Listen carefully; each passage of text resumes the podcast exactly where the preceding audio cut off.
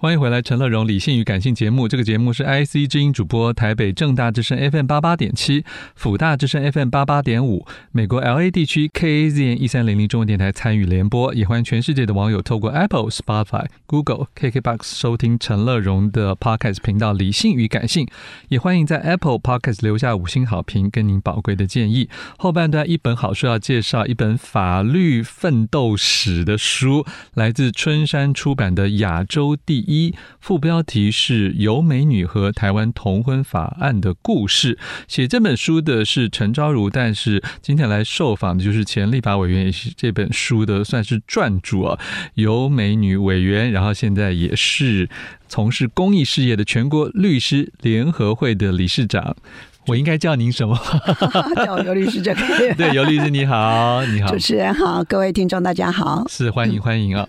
要讲同婚法案，其实已经过了一点点时效，为什么会在二零二三年让我们看到这本全报道呢？其实，在二零一九年的时候，法案通过，那我办公室大家一起经历过这整个惊涛骇浪的过程，嗯、大家就很想说，这个记录应该要留下来。是，所以那时候就找了出版社，那也找了些手写，但是非常遗憾，可能因为资料太多了，所以呢，后来呢，经过两年写不出来。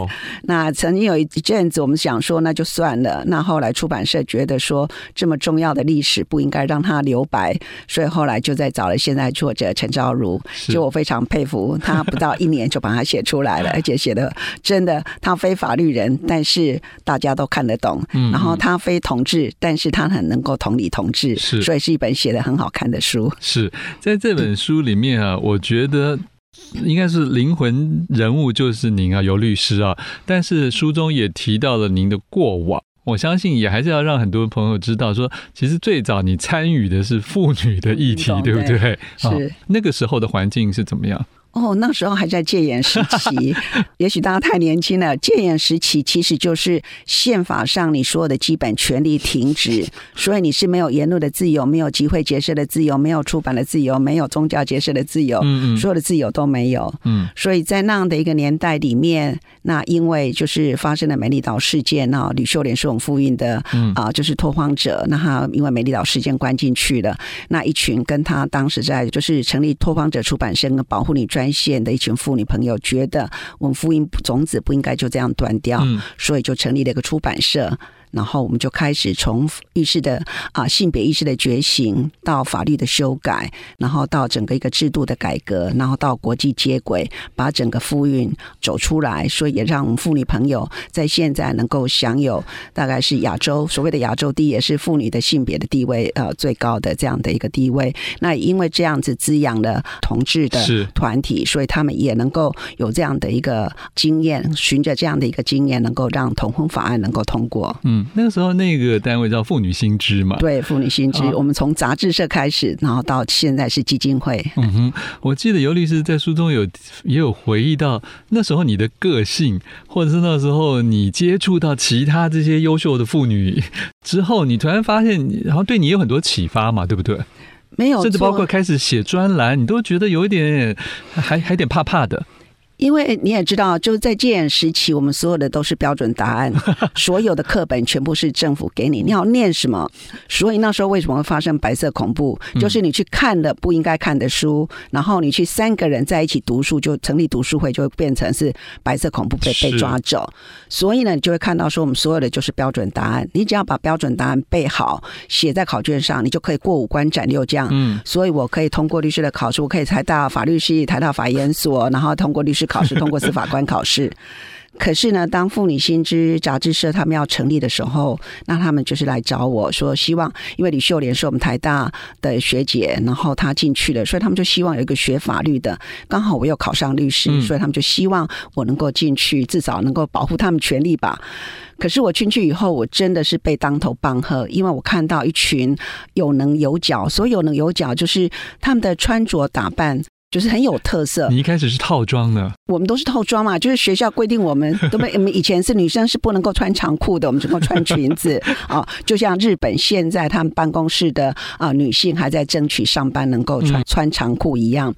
所以呢，我就看到说，哇，那甚至有一个呢戴着鸭舌帽，然后穿着短裤，然后背着一个重重的相机，然后他是爬百越的。我说，哇，女性可以这样子哦。是。然后大家开始讨论议题的时候，你就发现，哎，大家对同一个议题，但是同所学的不同，因为有有学这个统计的，有学化学的，有学文学的，有学政治的，大家从不同的角度在探讨同一个议题，所以让我第一次感受到说什么叫做独立思考，嗯嗯嗯，什么叫做多元观点。所以那一次我真的是被当头棒喝。然后呢，他们就说：“哎呀，我们的新科这个律师呢，怎么都没有讲话？你要不要从以站在妇女为主体的角度去写一篇妇女法律的文章？”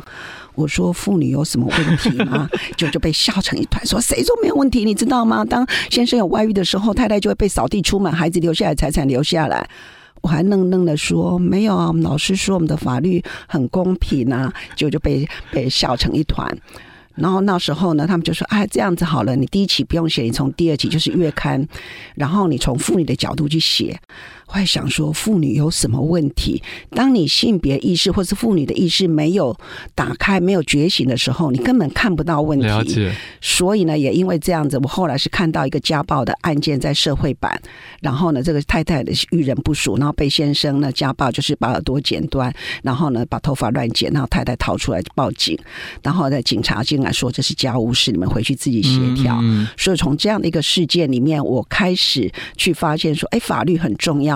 然后用一个非常就是一般人的口吻去写一个啊这个妇女法律的文章，结果引起到非常大的回响。这个也给我很大的自信，因为说实在的，刚刚讲的你背了一背的答案，事实上那个不是你的内在，你的内在其实就是要从你自己能够对自己的自信开始。所以我就是开始去看很多的，就是妇女性知杂志呢，它里面的每一个的所谓的有性别意识的专家学者，他们到底在讲什么？然后开始自己性别意识觉醒之后，我就看到法律的所谓的不公平，就是五千年的中华文化对女性的男尊女卑的这些的规定。所以一步一步的开始去把这些的法律做全面的修正，也就今天妇女朋友大家能够享有平等的婚姻法律的地位。也就是这样过来的。是，我想其实听尤律师讲这一段以前的事，真的感觉从复运到同运啊，好多的从一开始的盲点到困境很相似哎。是、啊，包括以前你问一般说同志有什么问题，他也是同志没有问题呀、啊，我们没有也没有打你杀你啊，你也活得好好的啊，对不对？我们我我们只是懒得理理你而已，也可以啊，你为什么还要争取很多事情？没有错，所以呢，就说意识的觉醒，所以像说妇女运动必须是妇女意识的觉醒，同志运动也必须是同志意识的觉醒。那当然，他们意志的觉醒，他开始看到社会的整个一个不公平。那当然，在这里面就说对于生命经验的不同，当异性恋的他其实是很难去同理异性恋他所遭遇到的问题。所以在这里就是那沟通，好，那这里非常的重要。所以呢，其实同育也是在夫运的协助之下。慢慢的去 empower 之后，让他们自己能够站出来。所以，在一个社运的一个伦理里面，就是我们不去代言。所以后来就让同运自己出来表达他们的意见，他们来陈述他们的生命经验，然后让社会看到。那很高兴我们能够通过同婚法案。是，我想在所有的这一个改革运动当中，一定有无数的路线之争，对不对？甚至对每一个议题的设定，什么时候该强，什么时候该妥协。尤其是这个部分，你一定是完全是局内人的，你或者是一部分局内，一一部分又旁观，你有什么总结的心得吗？就是在所有这种我们说逆境或是弱势边缘要去往中心主流去奋战的过程中，我刚才说的这些各种的落差。每一个运动绝对会有各种不同路线之争。那在这里最重要的就是说，大家的终极目标是不是一致？嗯。那当终极目标一致的时候，其实就是大家一起互相的包容，那大家一起往同一个目标前进，所谓的殊途同归。嗯哼。好，现在介绍好书，来自春山出版的《亚洲第一》，副标题是《尤美女和台湾同婚法案的故事》，陈昭如所写的。然后，尤美女前立法委员，现在是全国律师联合会的理事长，也就在我们的现场。我们继续请教游律师啊，就在整个同运的奋斗过程当中啊，最需要突破的一个法律点是什么？在当年，在同婚的过程里面，当然最重要的就是他们如何能够享有跟异性恋者一样的权利。因为你会看到说，我们所有的不管是社会福利，或是所有的这些的权利，其实都来自于透过婚姻家庭。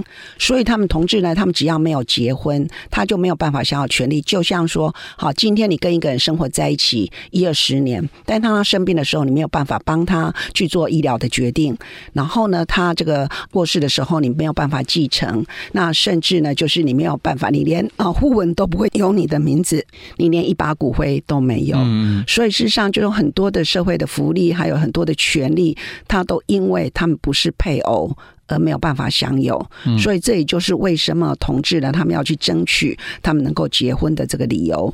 那当然，另外一个就是说，为什么你在异性恋的，不管你的身份地位，你的是不是曾经犯过罪，你即使是杀人犯，你都可以自由的结婚。可是为什么同志他不能够结婚？而这个是法律去不允许他去结婚的。那因为他不能够结婚，所以他很多的权利被剥夺。那这也就是为什么我们要去。为同志争取同志婚姻的主要的原因。了解，可是因为全世界在这方面也很不同步，甚至在有通过类似法律的国家里面采取的名称也好，或者是细节也好，也不一样。尤律师当年你们那时候一定也经过很多内部的各种的思考，或者是对于台湾社会能够可能。我们说攻顶的讨论，对不对？没有错，因为事实上也有一些人主张说，异性恋的婚姻那么烂了，我们同志干嘛进去，对不对？说我们不想结婚。那当然也有人觉得说，我们并不想结婚，我们只想同居啊。所以呢，各种不同的路线。那当然，这里最后会走同婚的路线，是因为在我们整个异性恋里面，所有的权利就是建构在婚姻家庭上面。所以你必须透过经过婚姻家庭这样的一个权利的肯认，你才能够取得所有的这些的权利，那同时呢，当然就是说，好，今天他们要不要结婚，那是一回事，但是我能不能结婚，这是一个宪法上的基本人权，是是是，所以你应该给他有这样的一个权利，只是他要不要结婚，那是他的选择的自由。嗯，就跟很多异性恋者现在也不结婚没错，但是他要结婚，随时可以结婚。嗯哼，那尤律师，我再请问，就是说，在这整个过程当中，从民法啦、宪法啦、大法官呐、啊，然后行政院的委员会呀、啊，各个层。层级里面，您现在回忆这个过程里面，你觉得哪一步？当然最后面是最关键，但我要说，在比较前期的阶段里，哪些阶段你觉得最重要？就是他破关了，你觉得是最最突破的？其实我觉得都非常重要。当然，最关键的就是大法官会议的解释。如果没有大法官七四八号的解释，我们今天同婚法案不会通过。嗯嗯。那当然，我是想讲说，我们的同婚法案能够通过，真的就是天时地利人和，在满垒的情况之下打出一支全垒打。可是这个满垒是怎么样造成的？它不是天上掉下来的，它其实是过去妇运还有同运这么多年的努力的成果，才能够造成满垒。而且非常重要的，也就是。二零一六年，民进党能够在行政跟立法同时都能够过半，嗯，那同时小英总统当上总统。他也能够在那个时候提名了七位开明的大法官，嗯、所以呢，如果没有这些的环环相扣，环环相扣不可能。那当然，最后也因为立法院有个有美女，行政院最后有一个苏贞昌院长，对不对？所以事实上就是你在每一垒上都有一个人满垒的情况之下，会出那支全垒打，我们这法案才能够通过。否则的话，我们可能到今天这个法案还是过不了。哎，尤律师，我请教，虽然在满垒情况下，但其实。公投那时候是一个挫败，对不对？没错，哦，是一个非常大的挫败。但是因为有大法官七十八号的解释在那里，他限制你两年一定要修法。如果法案没有通过，同志的相爱的两个人，他可以依到户政机关依照民法亲属篇的规定去办结婚登记。那这是反同方最不愿看到的。嗯，所以在这里，当然我们会能够很有把握的，就是跟同志朋友讲说，一定会在我卸任之前让大家能够结婚。因为大法官已经做了解释，两年内你非要立法不可。是，是。当然，至于立什么法，那当然后来公投通过说你不能够立民法、修民法，那就只能够立专法嘛。那这个东西反正就是一步一步，我们是一个法治的国家，那就是一步一步造法来。嗯。所以二零一九通过之后，您觉得您现在看它产生什么样的影响？事实上，有有负面的部分吗？其实这里面就是在二零二二年的时候，五月，其实苏院长他就在一个广播讲了，他说我们法案已经通过几年了。可是我们大家所担心的，会这个所谓的小三会进来，然后呢，会所谓什么什么交什么交的，也都没有发生，照样大家过自己幸福美满的日子，只是让另外同志呢，他们相爱的人，他们可以结婚，让他们能够进到婚姻里面来。所以台湾本来就是一个非常和谐的一个社会，所以所有的大家所害怕的事情。没有发生，嗯，所以有时候是你所想象的比你实际对比你洪水没有发生，没有发生，因为你所想象的比你实际会的更恐怖。好，所以大家看到了，哎，什么事情都没有发生，所以只是让我们社会更和谐。就像大法官四至七十八号所解释的，异性恋跟同性恋只是性的倾向不同，那大家在同一个法律的规范之下，就像一个屋檐下两根大柱子，一个是同性恋，一个性恋。但是大家受到同样的法律规范，那不可能会造成所谓的妨害社会善良风俗，或是大家所担心的哦各种这社会的乱象。不可能，反而是维持社会稳定的两根基柱。嗯哼，哦，所以事实也证明，其实同婚通过了以后，照样各自过各自的生活，只是我们让另外一群没办法结婚、在受苦的人，让他们能够有情人终成眷属。嗯，那请问尤律师，反同方后来有一直继续蓄势待发，或者是想要怎么样吗？当然，反同方他其实也是一个。也像像一个彩虹嘛，有最激进的，这个是永远你都没有办法说服的，因为可能他宗教信仰等等。但是也有是因为，我想我们能够说服的比较是中间他不太了解的，嗯他并并不是因为宗教信仰，只是他因为误解或者担心小孩，对，担心小孩说会变成同志。那事实上，小孩他是同志就是同志，不是也不会因为你去教他就变成同志。嗯所以事实上大家也担心，也就是这些人担心的，或是从来没有看过同志的。那这些人其实他们放心也是说，哎，没有什么问题。所以这一部分我们从这个民调可以看得出来，当初在这个修法的时候，其实只有百分之三十几的这个赞成，嗯，到通过之后已经有百分之六十几，好，这个都通就是赞成的。所以我是觉得说，台湾社会其实是一个蛮包容的社会，但是它需要时间给它加以时日，了解，也更需要更多的沟通。我觉得也需要典范啦，就是你没有典范出现的时候，它不会产生一个教育的作用，没有错。因为他会害怕，那就是以讹传讹，让人云亦云，那越讲越恐怖。嗯哼，呃，在书中其实一直有听到您的个性、您的情商的这部分呢、啊，是不是很简短的跟大家讲说，你为什么可以这么抗压？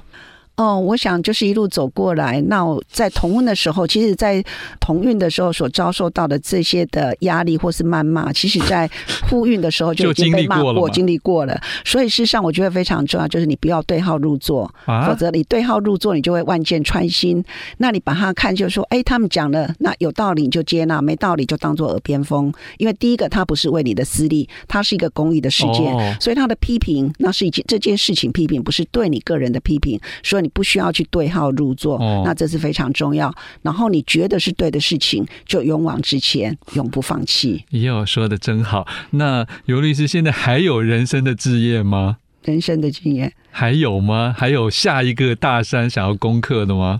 哦，现在就是投入到，就回到我自己的本业律呃这个律师工会，所以现在是当全国律师联合会理事长，就希望把律师的这个行业让社会看到。以前大家说律师是最坏的邻居，现在我们说律师是你最好的朋友。你当你要所有的事情，投资理财、晚年长照，全部都需要律师朋友，因为他能够陪伴你、照顾你，给你最好的意见。OK，非常谢谢尤美女律师 来介绍春山出版社这一本《亚洲第一尤美女和台湾同婚法案》的故事。谢谢你，谢谢各位听众。想看更多陈乐融的文章，欢迎上陈乐融自选集。